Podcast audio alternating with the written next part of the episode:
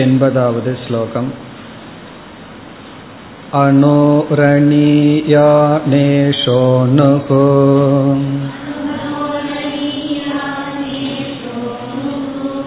सूक्ष्मात् सूक्ष्मतरं त्विति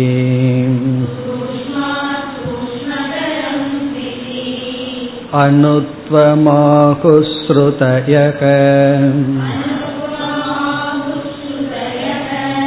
शतशोतसहस्रशः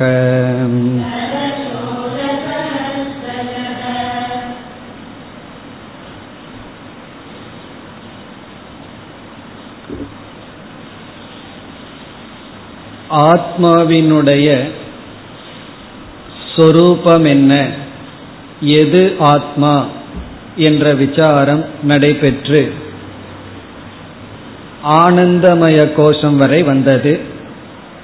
அதற்கு பிறகு ஆத்மாவினுடைய பரிமாணம் அளவு எப்படிப்பட்டது என்ற விஷயத்தில் என்னென்ன கருத்து வேறுபாடுகள் இருக்கின்றன அந்த விசாரத்திற்கு வந்துள்ளோம். சிலர் ஆத்மா அணு என்று கூறுகிறார்கள். அணுவை போல மிக மிக சிறியது. சிலர் ஆத்மா விபு மிக மிக பெரியது. சிலர் இடைப்பட்டது என்று கூறுகிறார்கள். ஆத்மா அணு ஆத்மா மத்தியமக ஆத்மா விபு. இந்த மூன்று கருத்தை இப்பொழுது பார்க்க ஆரம்பித்துள்ளோம். இதில் எழுபத்தி ஒன்பதாவது ஸ்லோகத்திலிருந்து எண்பத்தி ஓராவது ஸ்லோகம் வரை ஆத்மா அணு என்கின்ற கருத்து. ஆத்மாவை அணு என்று சொல்பவர்களுக்கு ஆந்தராளாகா என்று பெயர். எழுபத்தி ஒன்பதாவது ஸ்லோகத்தில் கூறினார் ஆந்தராளாகா ஆத்மானம் அணும் வதந்தி ஆத்மாவை அணுவாக கூறுகிறார்கள்.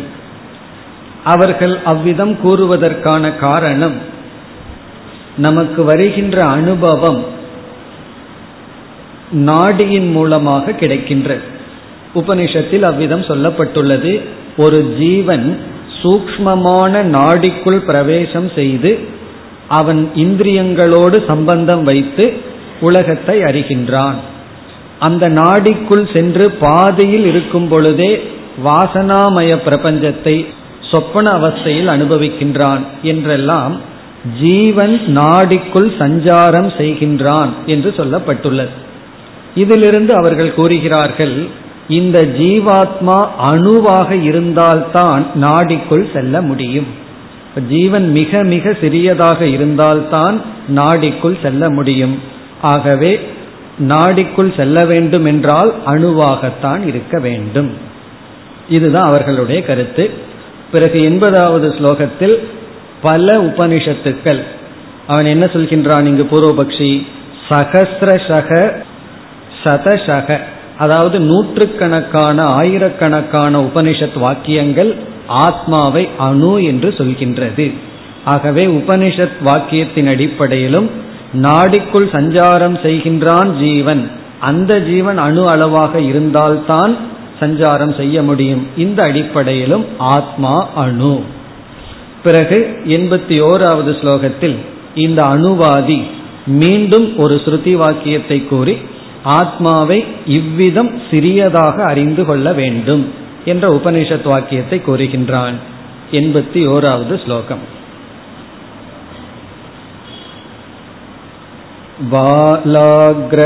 बालाग्रशतभागस्य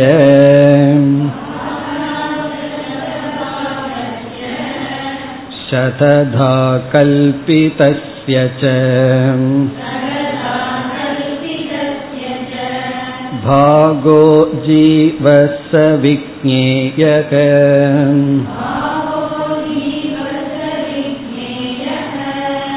इति चाकापराश्रुतिः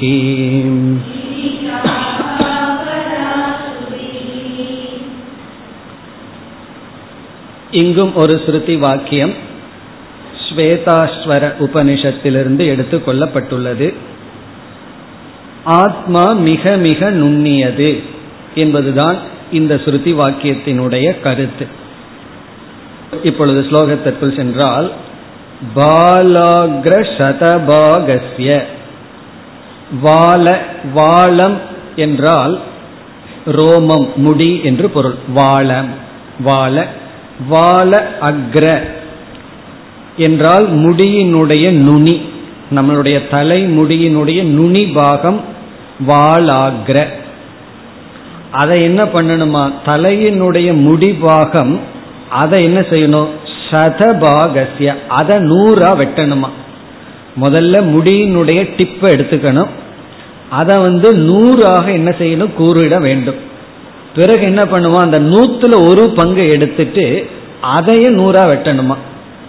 அது அடுத்தது. சததா கல்பி தஸ்யச்ச ஏற்கனவே முடியினுடைய நுனி அந்த அதுதான் முதல் பகுதியில் வருது.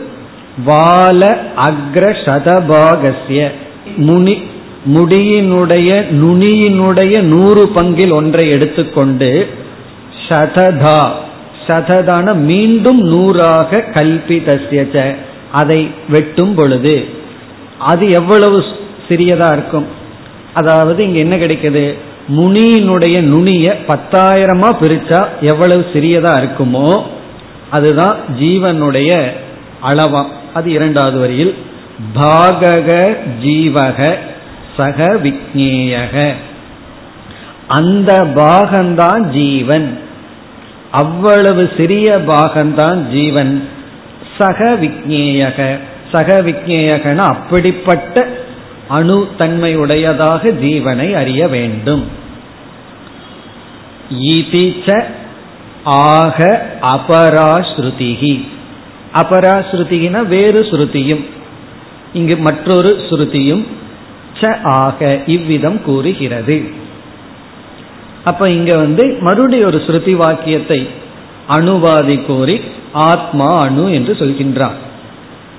இங்க பூர்வபக்ஷி என்ன பண்ணியிருக்கான் உபனிஷத்துல முதல் வரி அப்படியே இருக்கு. இரண்டாவது வரி பாகோச விக்னேயங்கிறது உபனிஷத் பகுதி தான் அதுக்கு அடுத்த கடைசி நான்காவது பாதத்தை எடுத்துட்டு இதிச்ச ஆக அபராசுருதிகின்னு சொல்றான். ஆனா அந்த நான்காவது பாகம் என்ன தெரியுமோ? சகஜ ஆனந்தியாய கல்பதே. ஸ்ருதியினுடைய கடைசி பகுதி. விக்னேகங்கிறதுக்கு அப்புறம் ஒரிஜினல் ஸ்ருதியில வந்து சகஜ ஆனந்தியாய கல்பதே. ஆனந்தியாய கல்பதி அப்படின்னு சொன்னா கல்பதேன்னா இப்படிப்பட்ட ஜீவாத்மா அனந்தமாக இருக்கின்றது. ஆனந்தியம்னா வரையறுக்க முடியாததாக இருக்கிறது. அதை விட்டுட்டான். கரெக்டா என்ன பண்றா? இப்படி வேறு சுருதி சொல்லுதுன்னு இவன் சேர்த்தி கொண்டான். இதுல இருந்து என்ன தெரிகிறதுனா அவரவர்களுக்கு எது பிடிச்சதோ அதை மட்டும் எடுத்துக்கிறது. என்னைக்குமே நம்ம கிட்ட வந்து சில பேர் அட்வைஸ் கேட்டாங்கன்னு வச்சுக்கோமே நம்ம என்ன பண்ணுவோம்? அட்வைஸ் சொல்லுவோம். அது அவர்களுக்கு எது பிடிச்சிருக்கோ அதை எடுத்துட்டு மீதியை விட்டு விடுவார்கள். அதே போலதான் அவர்களுக்காக எது பிடிக்குதோ அதை எடுத்து கொள்கின்றார்கள். அப்படி ஒரிஜினல் உபனிஷத்தை பார்த்தோம்னா அது அணுவாகவும் இருக்கின்றது அனந்தமாகவும் இருக்கின்றது. அணோரணியான்னு மட்டும் எண்பதாவது ஸ்லோகத்தில் சொன்னான். அடுத்த வரி என்ன? மகதோ மகியான். அதை விட்டுட்டான். அப்படி பிறகு எதற்கு அணுங்கிற வார்த்தையை உபனிஷத் பயன்படுத்தியது? சுருத்தி பயன்படுத்தியுள்ளது என்றால் இந்த இடத்துலதான் ஒரு உபனிஷத்தை படிக்கும் பொழுது தாற்பரிய நிச்சயம்ங்கிறது மிக முக்கியம். இப்போ உபனிஷத் வந்து அணுங்கிற வார்த்தை ஜீவனுக்கு பயன்படுத்தியது ஜீவனுடைய அளவை குறிப்பிட அல்ல. ஜீவனுடைய சைஸை குறிப்பிடுவதற்கு அணுங்கிற வார்த்தையை பயன்படுத்தவில்லை. பிறகு எதற்கு பயன்படுத்தியுள்ளதுன்னா ஜீவனை புரிந்து கொள்வது ஆத்மாவை புரிந்து கொள்வது சூக்மம் என்கின்ற அர்த்தத்தில். அதை நம்ம ஒரே ஒரு வார்த்தையில சொல்லிட்டு போயிடலாம். துர்விக்னேயத்துவாய அணுத்துவ கதனம். துர்விக்னேயத்துவாய துர்விக்னேயத்துவம் அப்படின்னா அறிந்து கொள்வது மிக மிக கடினம் சூக்மம் அதான் இங்கு தாற்பயம் அப்ப அணுங்கிறது வந்து புரிந்து கொள்வதற்கு கடினம்ங்கிறதுக்கு திருஷ்டாந்தமே தவிர அளவுக்கு திருஷ்டாந்தம் கிடையாது. ஜீவாத்மா என்னுடைய சைஸ் என்னங்கிறதுக்கு திருஷ்டாந்தம் அல்ல. ஆனால் அது வந்து மிக மிக கடினம் புரிந்து கொள்வதற்கு அடுத்த கேள்வி வருது. ஏன் புரிந்து கொள்வதற்கு கடினம் அப்படின்னா அப்பிரமேயத்துவார் அது அப்பிரமேயமாக இருப்பதனால். ஒரு விஷயமாக இருந்தா புரிஞ்சுக்கலாம். அது அவிஷயமாக இருக்கின்றது ஆத்மத்துவார் அது ஆத்மாவாக இருப்பதனால். அதனால் அது புரிஞ்சு கொள்வதற்கு கடினம். ரொம்ப பக்கத்தில் இருக்கிறது நமக்கு தெரியாது. தூரத்தில் தான் தெரியும். எப்படின்னா மற்றவர்களுடைய மனசில் இருக்கிற குறையெல்லாம் நமக்கு நல்லா தெரியும். நம்ம மனசில் இருக்கிற குறை தெரியுமான்னா அது மற்றவங்ககிட்ட கேட்டு பார்க்கணும். காரணம் என்ன? ரொம்ப பக்கத்தில் நம்ம மனசு இருக்கிறதுனால நம்ம மனசு சப்ஜெக்டாகவே இருந்து அதை நம்ம ஆப்ஜெக்டிஃபை பண்ணுறதில்லை அதே போல நம்ம மனசை நம்மளே பார்க்காதது போல பார்க்க முடியாதது போல நம்முடைய ஆத்மாவை நம்ம புரிந்து கொள்வது கடினம். இது கடினம்ங்கிறதற்காக அணுங்கிற வார்த்தை பயன்படுத்தப்பட்டுள்ளது. இரண்டாவது தாற்பயம் அணுன்னு சொல்வதற்கு காரணம் எப்பொழுதெல்லாம் அணுன்னு வருதோ அப்போ பல இடங்கள்ல மகான்னு வேற வரும். மகதோ மகியான்னு வேற வரும். ஏன்னா இங்கும் கூட வாலாகிர சதபாகசியன்னு சொல்லிட்டு பிறகு ஆனந்தியாய கல்பதேன்னு சொல்றதுனால இந்த ஆத்மா அணுவும் அல்ல மகானும் அல்ல அது வந்து சிறிதும் அல்ல பெரிதும் அல்ல அதுல இருந்து என்ன அர்த்தம்னா சிறிது பெரிதுங்கிறதெல்லாம் ஆகாசத்தினுடைய அடிப்படையில தான் பேச முடியும். இது வந்து ஆகாசத்தையும் கடந்து இருக்கிறதுனால இதை சிறிதுன்னு சொல்ல முடியாது பெரிதுன்னு சொல்ல முடியாது. அப்போ இது வந்து ஆகாசத்துக்கும் காரணம். இது ஆகாசத்தை கடந்துள்ளதுனால சின்னது பெருசுன்னு சொல்ல முடியாது. அதை விளக்குவதற்கு அணுவையும் மகான் விபுங்கிறதையும் நாம் எடுத்துக் கொள்கின்றோம். ஆனா ஒரு ஸ்டேஜில் விபுங்கிற ஒரு உபதேசம் இருக்கும். ஆத்மா சர்வகதக அப்படின்னு எல்லாம் சொல்லுவோம். ஒரு ஸ்டேஜில். பிறகு உண்மையிலேயே அது சர்வகதமும் அல்ல அல்பகதமும் அல்ல. சின்னதாகவும் இல்லை பெரிதாகவும் இல்லை. பிறகு என்ன பண்ணியிருக்கு அப்படின்னா அது வந்து சைத்தன்யமா சத்தாக இருக்கின்றது. இப்ப சிறிது பெரிதுங்கிறது இடம். இப்பொழுது அப்பொழுதுங்கிறது காலம். இப்ப இடம் காலம் இதை கடந்ததுங்கிற உபதேசத்துக்காக சொல்லப்பட்டுள்ளது. பிறகு சூக்மங்கிற அர்த்தத்தில் சொல்லப்பட்டுள்ளது. அளவினுடைய அர்த்தத்தில் சொல்லப்படவில்லை. இதுதான் நம்ம புரிஞ்சுக்க வேண்டியத பதில். ஆனா பூர்வபக்ஷி அணுங்கிறத முடிவு செய்து கொண்டு உபனிஷத்து வாக்கியத்தை தனக்கு சாதகமாக கூறியுள்ளான் இனி அடுத்தது வந்து அணுவும் வேண்டாம் விபுவும் வேண்டாம் இடையில வச்சுக்குவோம் அப்படின்னு மத்தியமத்துவம் இடைப்பட்டது பெருசும் அல்ல சிறியதும் அல்ல என்ற கொள்கை அடுத்த மதம் இப்பொழுது அதை பார்ப்போம் எண்பத்தி இரண்டாவது ஸ்லோகம்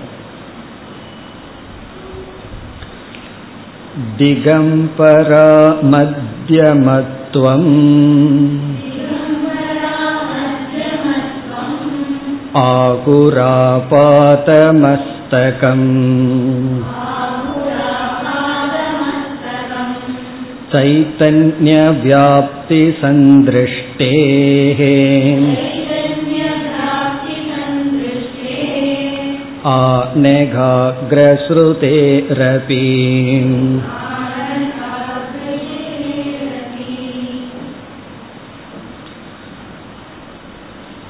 எண்பத்தி இரண்டு முதல் எண்பத்தி நான்கு வரை.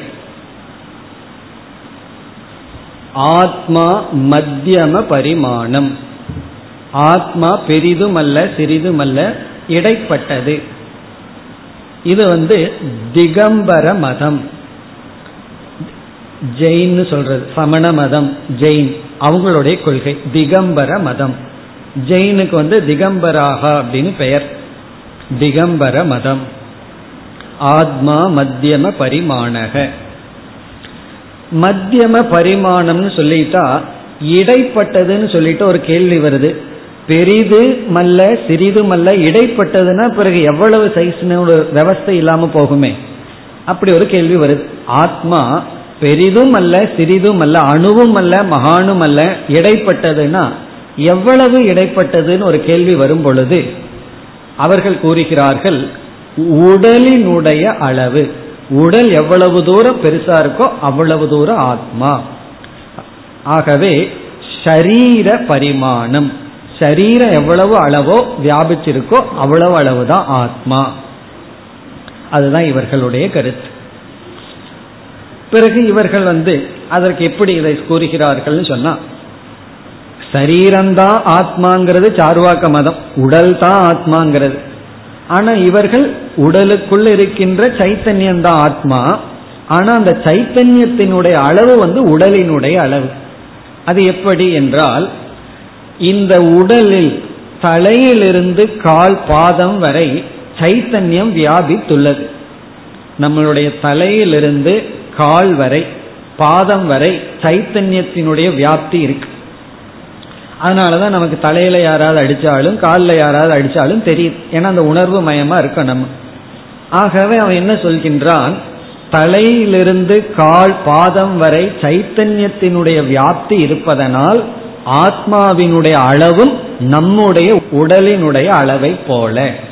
இப்போ உடல் எவ்வளவு சைஸ் இருக்கோ அதே போல ஆத்மாவினுடைய அளவு. பிறக்கிற குழந்தை மூணு கிலோ இருக்கு. அது எவ்வளவு சைஸ் இருக்கோ அந்த உருவத்தில் இருக்கு. அது கடைசியில வந்து நூத்தி முப்பதுன்னு போய் நிக்குதுன்னு வச்சுக்கோமே. அப்ப எவ்வளவு தூரம் பாடி விரிஞ்சிருக்கோ அவ்வளவு தூரம் ஆத்மாவும் விரிஞ்சிருக்கு. அப்படி இவர்களுடைய கருத்து. பிறகு வந்து உபனிஷத்து வேற சாந்தோக்கியத்தில் என்ன சொல்லப்பட்டிருக்கு? ஆ நெகாக்ரே அப்படின்னு சொல்லி நெகத்தினுடைய நுனி வரை சைத்தன்யம் வியாபித்துள்ளது அப்படின்னு ஒரு வாக்கியம் இருக்கு.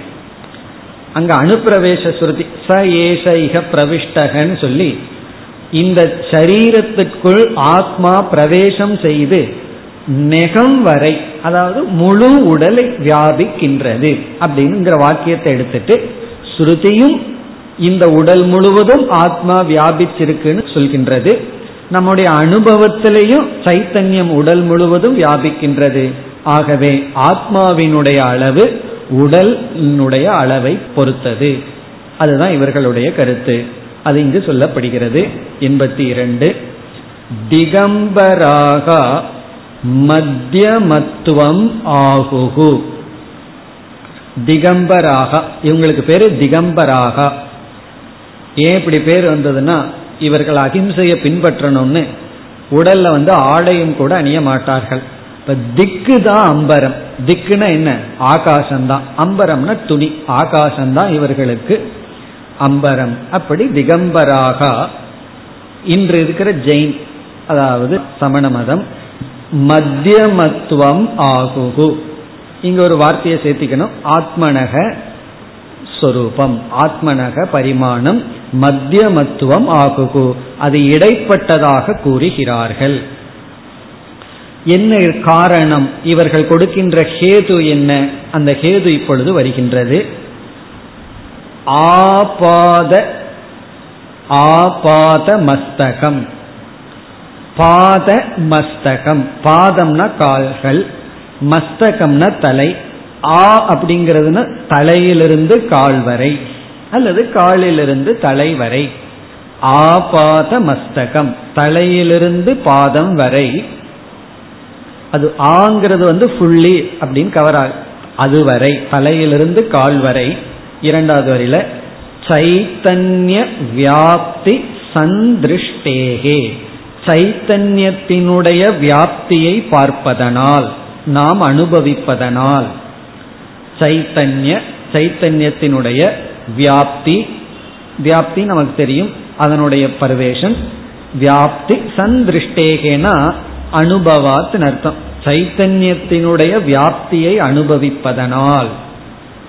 எதிலிருந்து எதுவரை தலையிலிருந்து பாதம் வரை சைத்தன்யத்தினுடைய வியாப்தியை நாம் அனுபவிப்பதனால் திபங் திகம்பராக ஆத்மனக பரிணாமம் மத்தியமத்துவம் மத்தியமத்துவம் இது ஆகுகு.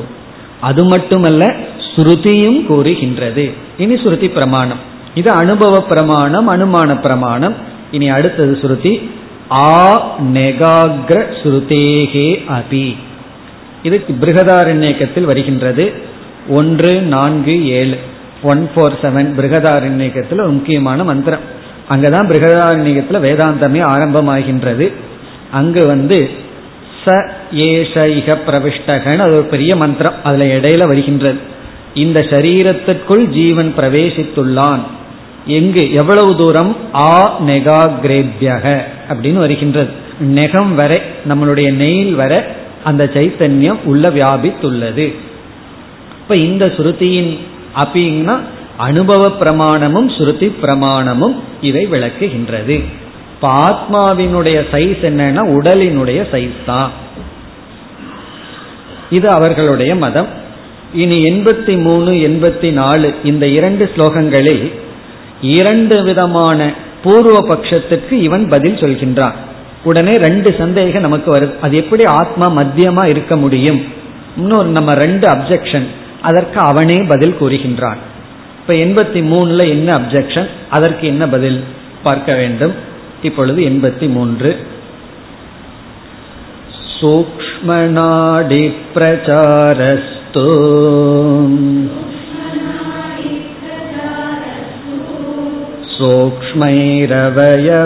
सूक्ष्मैरवयवैर्भवेत्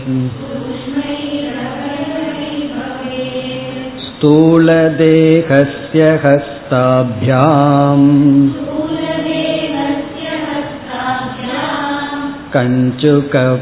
कञ्चुकप्रतिमोकवत्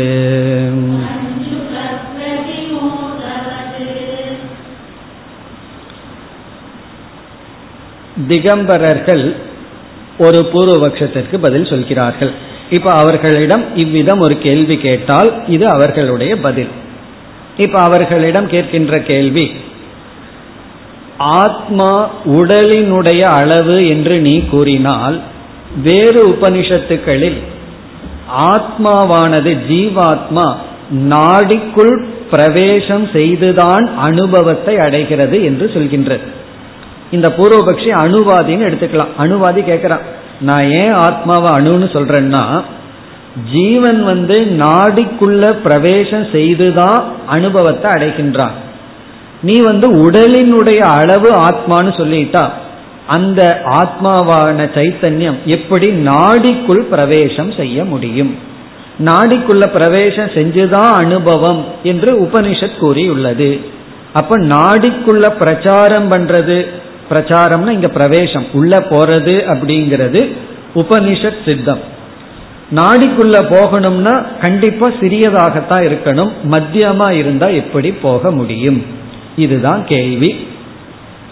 சூக்மமான நாடிக்குள் எப்படி செல்ல முடியும்? ஆத்மா வந்து உடலினுடைய சைஸா இருந்தால். அதற்கு இவன் என்ன பதில் சொல்றான்? இப்ப வந்து ஷர்ட் இருக்கு. அந்த ஷர்ட் வந்து சட்டை இருக்கு. நம்மளுடைய உடல் இருக்கு. இந்த சட்டையை வந்து இந்த உடலுக்குள்ள நம்ம எப்படி போட்டுக்கிறோம்? அதுக்கு வந்து கை இருக்கு ஒரு துவாரம் இருக்கு. நம்முடைய கைங்கிற துவாரத்தை உள்ள விட்டு நம்ம வந்து சட்டையை முழுமையா போட்டுக்கிறோம். ரொம்ப ஆச்சரியமா இருக்கு. யோசிச்சு பார்த்தோம்னா. அதாவது சட்டை விடுங்க. வேற ஒன்று ரொம்ப ஆச்சரியம்னு சொல்லுவாங்க. இந்த போண்டாலாம் செய்யறமே அதற்குள்ள எப்படி அது உள்ள போச்சு ஸ்டஃப் போச்சு? ஏன்னா நல்லா மூடி இருக்கு. அதுக்கப்புறம் பிளந்து பார்த்தா தான் உள்ள தெரியுது. அது எப்படி உள்ள போச்சுங்கிறது ஒரு பெரிய ஆச்சரியம் தான் அதே போல நம்ம உடலுக்குள்ள இந்த ஷர்ட் எப்படி போனது அப்படின்னு ஒரு கேள்வி வருது. அப்போ வந்து நம்ம என்ன பதில் சொல்றோம்? அதுல இரண்டு துவாரங்கள் எல்லாம் இருக்கு. கையை அதுக்குள்ள விட்டு நம்ம வந்து சட்டையை போட்டுக்கிறோம். அதே போலதான் இவன் பதில் சொல்றான். என்ன பதில் அப்படின்னு சொன்னா ஆத்மா வந்து சரீரத்தினுடைய அளவா இருந்தாலும் அதற்கு சில சூக்மமான அவயவங்கள் இருக்கு. வெரி சட்டில் அவயவம். எப்படி நமக்கு கை இருக்கு? அந்த கையினுடைய துணை கொண்டு அந்த சிறிய சட்டையை நம்ம எப்படி நமக்குள்ள போட்டுக்கிறோம். சில சமயங்களில் கையும் கூட சின்னதாக தான் இருக்கும். நம்ம சில டிஷர்ட் எல்லாம் பார்த்தோம் அப்படின்னா அதுக்குள்ளே நம்ம எப்படி போக முடியுங்கிற ஒரு சந்தேகம் வரும். ஆனால் இப்படி கையெல்லாம் உள்ள விட்டு உள்ள தள்ளிக்கிறோம். அதே போல சூக்மமான அவயவத்துடன் கூடிய பகுதி நாடிக்குள்ள போய் அனுபவத்தை அடைகின்றது என்று எப்படி சட்டையானது கையின் வழியாக நமக்குள் போகின்றதோ ஸ்தூல தேகத்துக்குள்ள போகுதோ அதே போல சைத்தன்ய சுரூபமான உடல் அளவு உள்ள ஆத்மா தன்னுடைய சூக்மமான அவயவத்தின் மூலமா பார்ட்டின் மூலமா அந்த நாடிக்குள்ள போய் அனுபவத்தை அடைகிறது என்று பதில் சொல்றான். இவங்களுக்கெல்லாம் கேள்வி இங்க அனாவசியம்தான் பதிலும் அனாவசியம்தான். பட் இருந்தாலும் இப்படியெல்லாம் சிலருடைய கொள்கை அதுக்கு அவர்களுடைய பதில். இனி நம்ம வந்து ஸ்லோகத்திற்குள் சென்றால் சூக்ம நாடி பிரச்சாரக து. சூக்ம நாடியில் பிரச்சாரம். இங்க பிரச்சாரம் அப்படின்னா சஞ்சரித்தல்.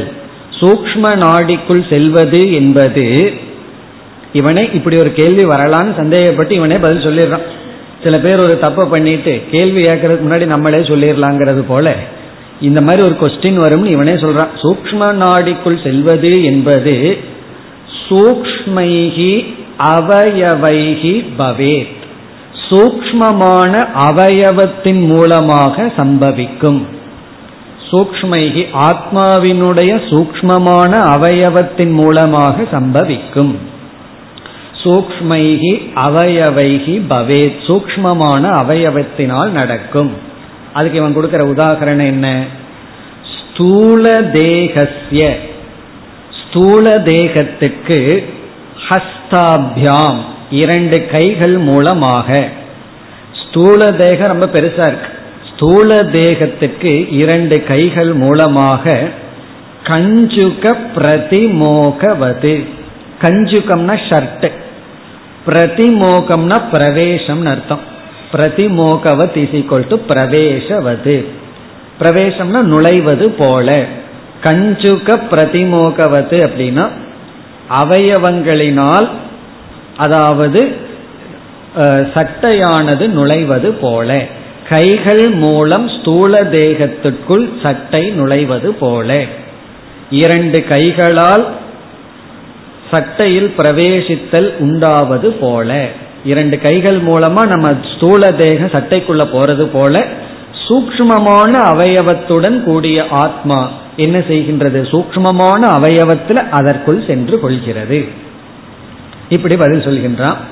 நீ அடுத்தது ஒரு பெரிய பூர்வபக்ஷம் வருகின்றது. அதுக்கு இவன் பதில் சொல்றான். இப்ப எண்பத்தி நாலாவது ஸ்லோகத்துல இந்த திகம்பரர்களிடமே மீண்டும் ஒரு சந்தேகம் அதற்கு அவர்களே பதில் சொல்கிறார்கள்.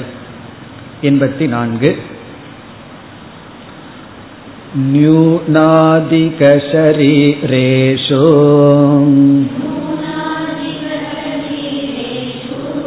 प्रवेशोऽपि गमागमैः आत्मांशानां भवेत्तेन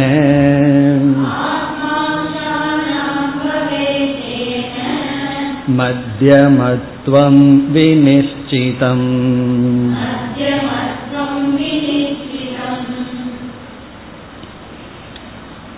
இங்கு ஒரு சந்தேகம் வருகிறது இந்த திகம்பரர்களிடம் இருக்கின்ற ஒரு பிரச்சனை என்னன்னா ஆத்மாவினுடைய அளவு உடலினுடைய அளவுன்னு அவன் சொல்லும் பொழுது ஒரு பிறவையில ஒரு உடல் வந்து எறும்பினுடைய சைஸில் இருக்கு உடனே அந்த ஜீவன் இறந்து அடுத்த பிறவியில யானையா பிறக்குதுன்னு வச்சுக்கோமே பிறகு ஆத்மா என்னாகும்? ஆத்மாவினுடைய அளவு உடலினுடைய அளவுனா எறும்பினுடைய அளவில் இருக்கிற ஆத்மா யானையினுடைய உடல் எடுத்தா அது என்ன ஆகும் சரி யானை இறந்து போகுதுன்னு வச்சுக்கோமே அடுத்த பிறவியில எறும்பா பிறக்கு. அப்ப அவ்வளவு பெரிய சைஸினுடைய நிலை என்ன ஆகும் இதுதான் கேள்வி.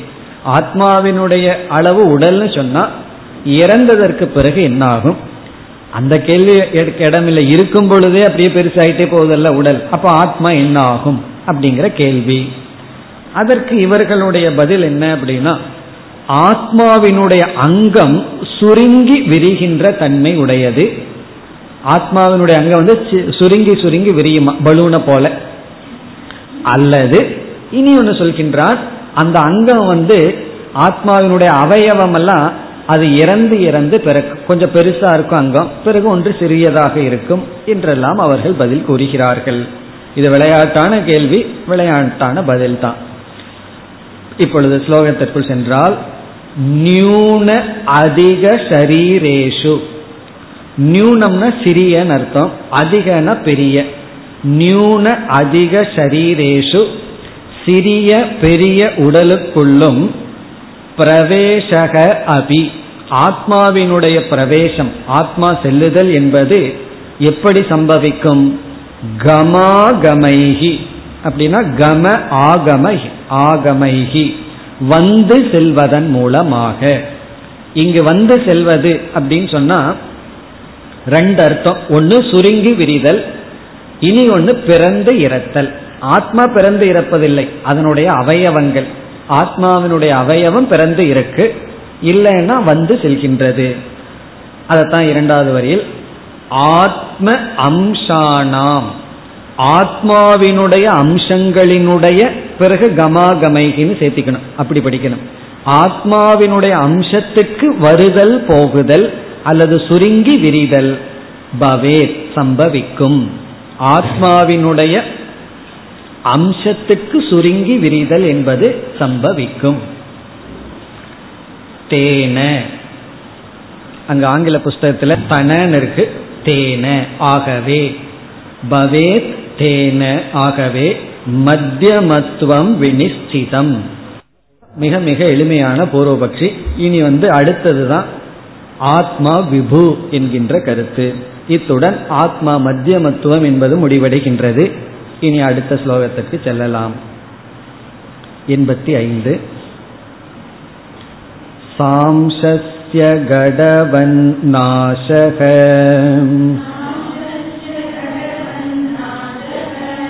भवत्येव तथा सती कृतनाशा कृताभ्याघ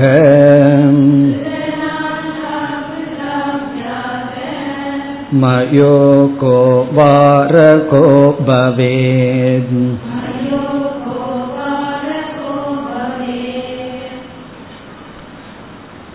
எண்பத்தி ஐந்து எண்பத்தி ஆறு இந்த இரண்டு ஸ்லோகத்தில் ஆத்மா விபுகு ஆத்மா மகான் ஆத்மா சின்னதுமல்ல இடைப்பட்ட நிலையிலுமல்ல அது சர்வகதம் எல்லா இடத்திலும் வியாபிக்கின்றது உண்மையிலேயே இந்த கருத்தை தான் நம்ம எடுத்துக்கொள்கின்றோம் ஒரு ஸ்டேஜில் இதை எடுத்துக்குவோம். ஆரம்பத்திலேயே நம்ம சொல்ற கருத்து இதுதான்.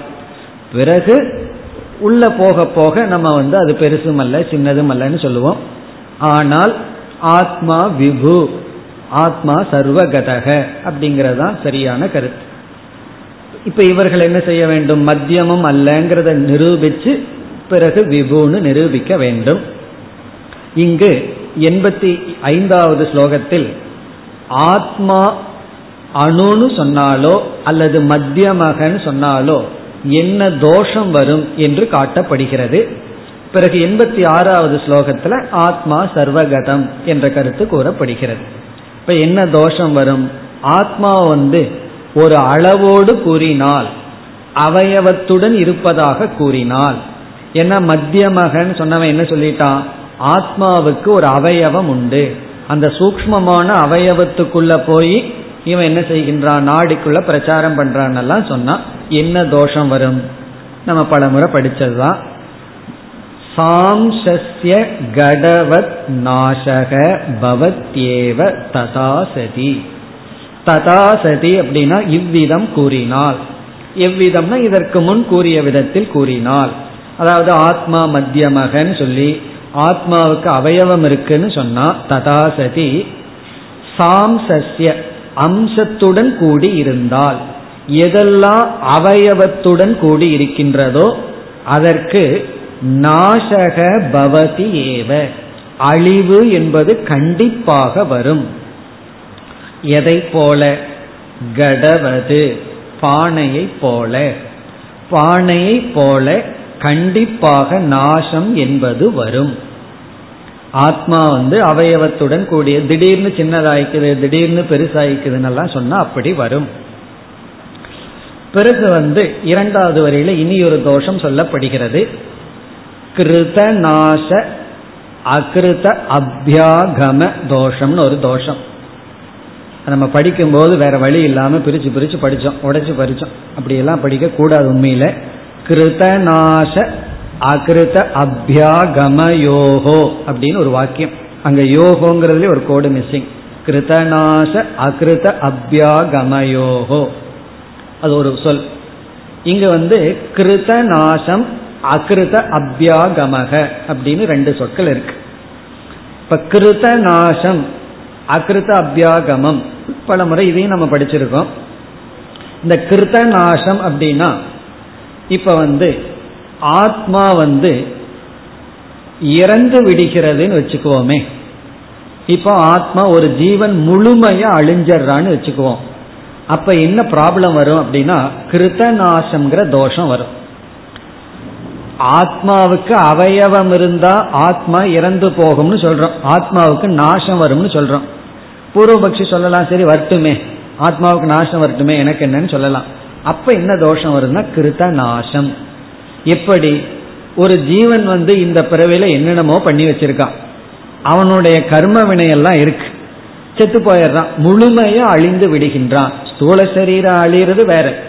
சூக்ம சரீரம் முதல் கொண்டு அழிந்து விட்டால் கிருத நாசம் அவன் செய்த பாப புண்ணியம் எல்லாம் அனுபவிக்காமலே போகி விடுகிறது.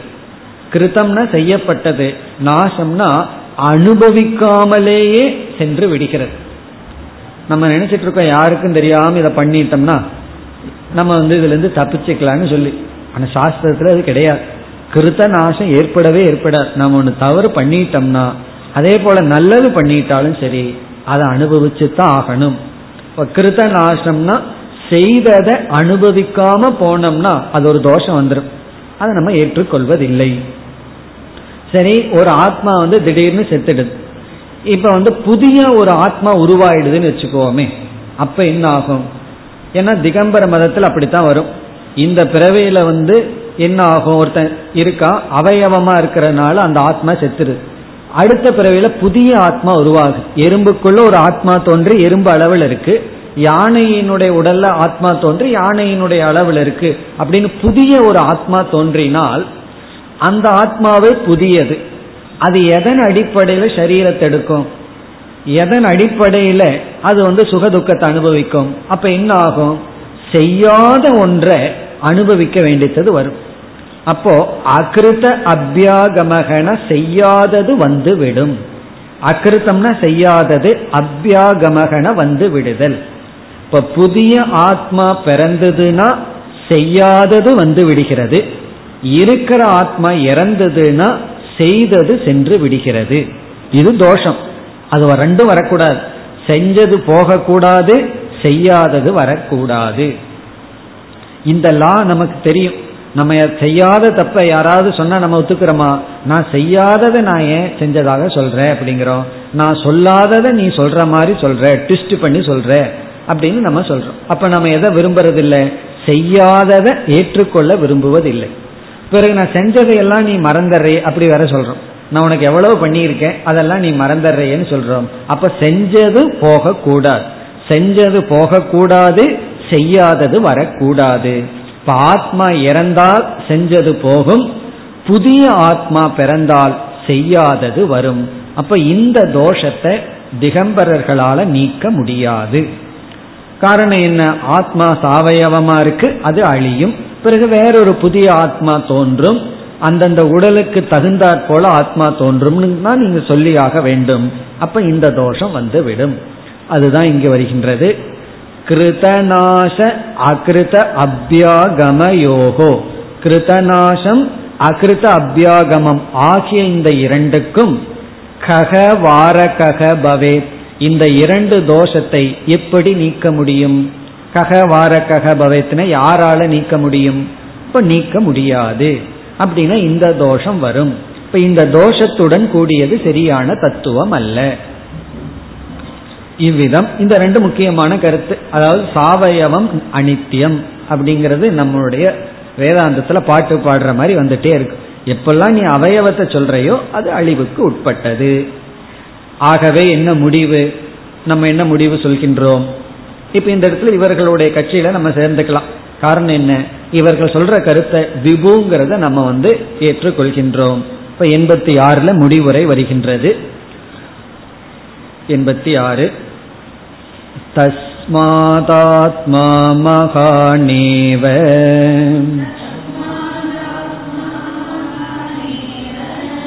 நைவானுர்நாபி மத்தியமக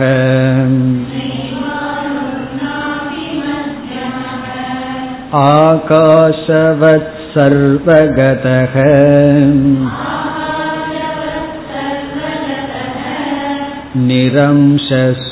निरंशश्रुतिसम्मतः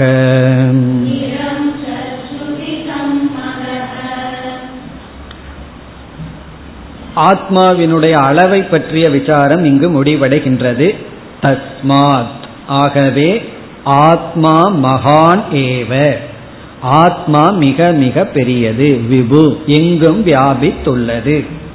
மகானேவ. இது வந்து ஆத்மா அல்லது ஈஸ்வரன் ஒண்ணுமே படிக்காதவங்க கிட்ட போய் கடவுள் எங்க இருக்காருன்னு கேட்டா என்ன சொல்லுவான்? எல்லா இடத்துலயும் இருக்கார் அப்படின்னு தான் சொல்லுவான். அப்படி மகானேவ. பிறகு எது அல்ல? ந ஏவ அணுகு ந அபி மத்தியமாக. அது அணுவும் அல்ல மத்தியமமாக இடைப்பட்டதும் அல்ல. நைவ அணுகு அது அணுவும் அல்ல ந மத்தியமாக. பிறகு எதை போல ஆத்மா எல்லா இடத்திலும் வியாபித்துள்ளது? இரண்டாவது வரி ஆகாஷவத் சர்வகதக. ஆகாசத்தை போல ஆகாஷவத் சர்வகதக எல்லா இடத்திலும் வியாபித்துள்ளது. ஆகாசத்தை போல இது எல்லா இடத்திலும் வியாபித்துள்ளது. எது வந்து எல்லா இடத்துல வியாபிக்க முடியாதுன்னா எதற்கு உறுப்புகள் இருக்கின்றதோ அவயவம் இருக்கோ அதனால வியாபிக்க முடியாது. இப்ப அவயவம் இல்லைங்கிறது தான் ஸ்ருதியினுடைய கருத்து. அதை சொல்லி இங்கு முடிவுரை வருகின்றது. நிரம்சக ஸ்ருதி சம்மதக. நிரம்சகன அம்சமற்றது என்பதுதான் ஸ்ருதி சம்மதக. ஸ்ருதியினால் உபதேசிக்கப்படுகின்ற அல்லது ஏற்றுக்கொள்கின்ற கருத்து. ஸ்ருதி சம்மதக நிரம்சக ஏவ. ஸ்ருதியினால் ஏற்றுக்கொள்ளப்படுவது ஆத்மாவுக்கு நிரம்சம் என்பது. நிஷ்கலம்ங்கிற வார்த்தையெல்லாம் இருக்கு. நிஷ்கலம் நிஷ்கலம் அப்படின்னு சொன்னா பிளவுபடாதது அவயவமற்றது. இத்துடன் இந்த விசாரம் முடிவடைகின்றது. இனி அடுத்த ஒரு விசாரம் ஆரம்பம் ஆகின்றது ஆத்ம விசாரத்திலேயே அடுத்த ஒரு விசாரம். அதுவும் ஒரு முக்கியமான விசாரம். அந்த விசாரத்தினுடைய ஆரம்பம் அறிமுகம் அடுத்த ஸ்லோகம். எண்பத்தி ஏழாவது ஸ்லோகத்துல இனி எந்த விஷயத்துல குழப்பம் இருக்கின்றதுன்னு விசாரம். இந்த கருத்து நூற்றி ஓராவது ஸ்லோகம் வரைக்கும் போக போகுதுன்னு பார்த்துருக்கோம். ஆத்ம விஷயத்துல வருகின்ற குழப்பங்கள். இப்ப இதுவரைக்கும் அளவுல குழப்பம் வந்தது. இனி வேறொரு விஷயத்துல குழப்பம் உண்டு. அது என்ன என்ற அறிமுகத்தை செய்கின்றார். இப்பொழுது எண்பத்தி ஏழு इत्युक्त्वा तद्विशेषे तु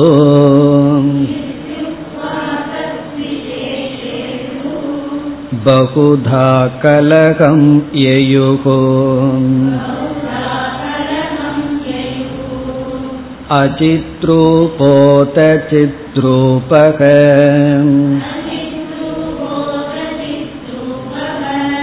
चितचिद्रूप इत्यपि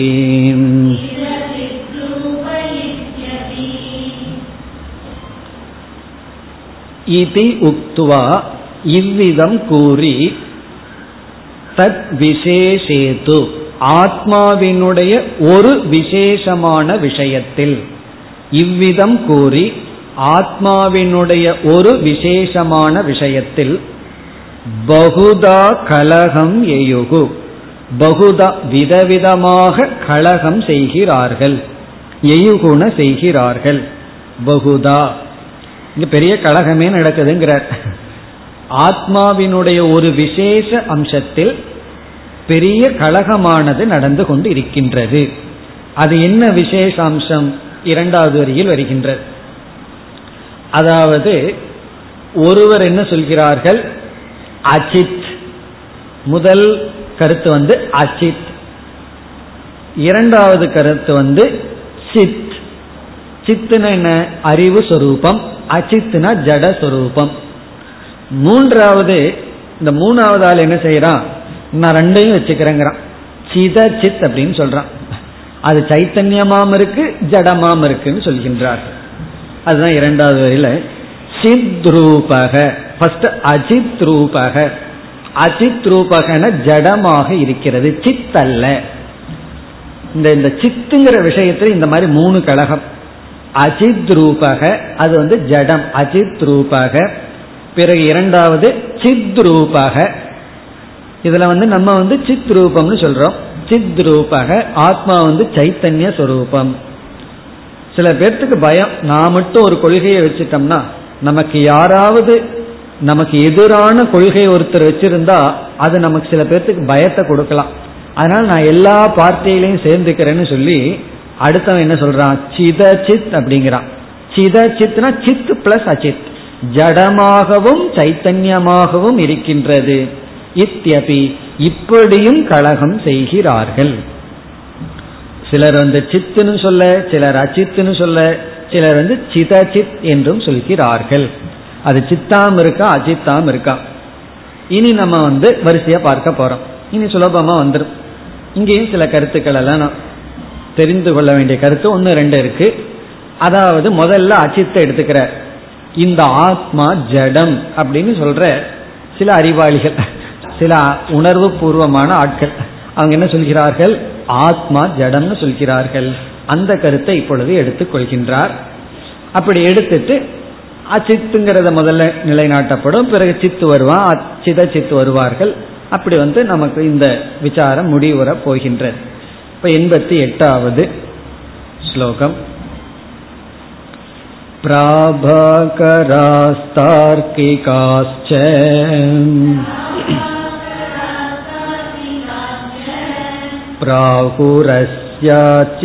प्राहुरस्याचिदात्मताम्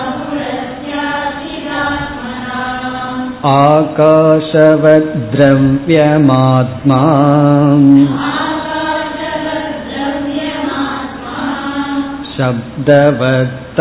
शब्दवत्तद्गुणश्चितिः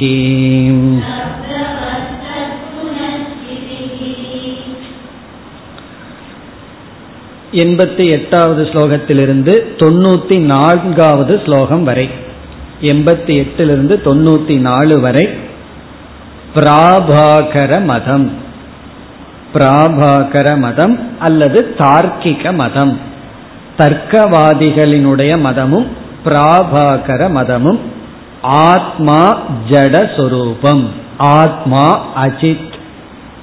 அதுதான் இவர்களுடைய கொள்கை. ரொம்ப யோசனை பண்ணி என்ன முடிவுக்கு வந்திருக்காங்க தெரியுமோ? ஆத்மா அஜித். தார்க்கிகர்கள்னு சொன்னா தர்க்கத்திலேயே இருப்பவர்கள் அதிகமா சிந்திப்பவர்கள் அர்த்தம். அதிகமா சிந்திச்சு என்ன முடிவுக்கு வந்தாங்கன்னா ஆத்மா வந்து ஜடம் அப்படிங்கிற முடிவுக்கு வந்தாங்க அதனாலதான் அதிகமா சிந்திக்க கூடாதுன்னு சொல்றது. ரொம்ப ஓவரா சிந்திச்சாலும் இதுதான். இந்த முடிவுக்கு வருவோம். ஆத்மா வந்து ஜடம் அச்சித் அப்படிங்கிற முடிவுக்கு வந்துள்ளார்கள். அதாவது பிரபாகரகன் ஒருவர் அவர் வந்து குமாரல பட்டருடைய சிஷ்யர். குமார பட்டருடைய சிஷ்யர் ஒருவர் வந்து பிரபாகரன். அவருடைய மதத்துக்கு பேரு பிராபாகர மதம்.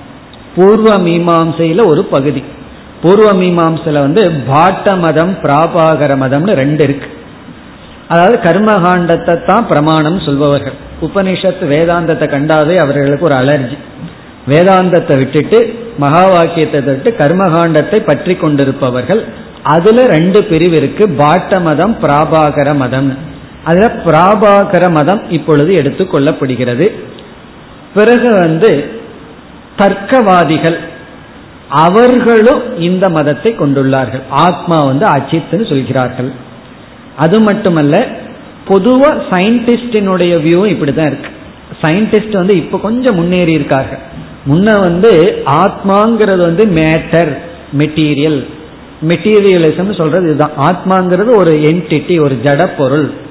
அறிவுங்கிறது எப்படியும் அதுக்குள்ள உற்பத்தி ஆயிருக்கு. கான்சியஸ்னஸ்ங்கிறது வந்து எப்படியோ உற்பத்தி ஆயிருக்குன்னு சொல்லி கொண்டிருந்தார்கள். இப்ப என்ன புரிஞ்சிருக்கு அப்படின்னா கான்சியஸ்ங்கிறது மேட்டர்ல இருந்து உருவாச்சுங்கிறது நம்மளாக கற்பனை பண்ணிட்டோமே தவிர அது தெரியல அப்படின்னு புரிந்துள்ளார்கள். அதாவது ஜடமான மேட்டரிலிருந்து சைத்தன்யம் கான்சியஸ்னஸ் உருவாயிருக்குன்னு சொல்ல முடியாது.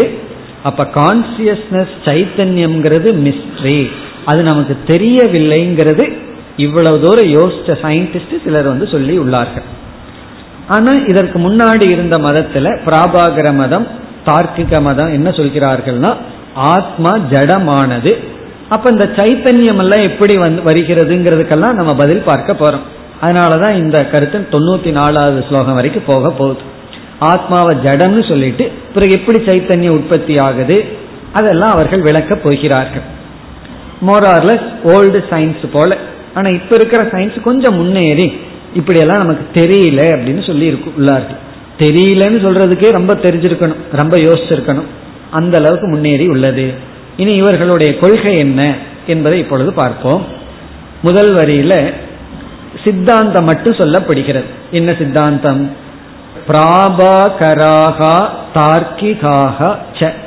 பிராபாகரர்களும் பிரபாகரரை பின்பற்றுகின்றவர்களும் தார்க்கிகாக தர்க்கவாதிகளும் பிராகுகு சொல்கிறார்கள். என்ன சொல்கிறார்கள்? அஸ்ய அஜித் அஜிதாத்மதாம். பிராகுகு அஸ்ய அஜிதாத்மதாம் அப்படின்னா இந்த ஆத்மாவுக்கு அஜித் சுரூபத்தை கூறுகிறார்கள்.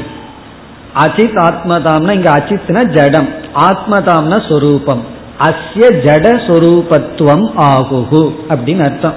இந்த ஆத்மாவுக்கு ஜடமாக இருக்கின்ற தன்மையை கூறுகிறார்கள்.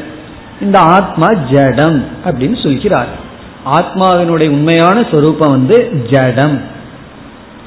பிறகு வந்து இரண்டாவது வரியில் அவர்களுடைய தத்துவம் அவர்களுடைய கருத்து வருகின்றது. என்ன சொல்கிறார்கள்? ஆகாஷவத் திரவியம் ஆத்மா. ஆத்மா திரவியம். அதுதான் அவர்களுடைய கொள்கை. ஆத்மா வந்து ஒரு திரவியம். திரவியம்னா ஒரு பொருள். மேட்டர் அப்படின்னு அர்த்தம். ஆப்ஜெக்ட் ஆத்மா வந்து ஒரு திரவியம். எதை போல? ஆகாஷவது. ஆகாசத்தை போல. அவர்கள் வந்து ஆகாசத்தை ஒரு திரவியம்ங்கிறாங்க. வாயு பிருத்திவி இதெல்லாம் ஒரு திரவியம் ஒரு மேட்டர்னு சொல்லப்படுகிறது. அப்படி ஆகாசத்தை போல அல்லது பூமியை போல ஆத்மா வந்து ஒரு திரவியம். இப்ப திரவியத்துக்கு என்ன லட்சணம்னா எது குணத்தை கொண்டுள்ளதோ அது திரவியம். திரவியத்துக்கு லட்சணம் சொல்கிறார்கள். குணாஸ்ரயம் திரவியம். அது அவர்கள் திரவியத்துக்கு சொல்ற லட்சணம். குணாஸ்ரயம் திரவியம். குணத்திற்கு ஆதாரமாக இருப்பது எதுவோ அது திரவியம். அப்ப திரவியம்னு என்னன்னா சில குணங்களை எது கொண்டுள்ளதோ அது திரவியம். அப்படி பார்த்தோம்னா மரம் இருக்கு அது ஒரு திரவியம். அது சில குணத்தை கொண்டுள்ளது. அதுக்குன்னு ஒரு சாஃப்ட்னஸ் இருக்கு அதுக்கு கடினத்தன்மை இருக்கு அப்படியெல்லாம். நீருங்கிறது ஒரு திரவியம். அதுக்கு சில குணங்கள் இருக்கு. அப்படி திரவியம்ங்கிற சொல்லுக்கு லட்சணம் குணங்களை கொண்டிருப்பது. அப்ப நம்ம உடனே ஒன்னு திரவியம்னு சொன்னா அதுக்கு என்ன குணம் இருக்கு அப்படின்னு அடுத்த கேள்வியை கேட்கணும். அப்படி ஆத்மா திரவியம். எதை போல? ஆகாசத்தை போல. பிறகு ஆத்மாவிடம் இருக்கின்ற குணம் என்ன? அதுதான் சைத்தன்யம் என்று சொல்கின்றான். சப்தவத் தத் சிதிகி சிதிகினா சைத்தன்யம். சித்துங்கிறதுக்கு இனி ஒரு சொல் சிதிகி சைத்தன்யம் குணக. இந்த திரவியமான ஆத்மாவிடம் இருக்கின்ற குணம் சைத்தன்யம். எதை போல? சப்தவது. சப்தங்கிற குணம் ஆகாசத்தை சார்ந்துள்ளது.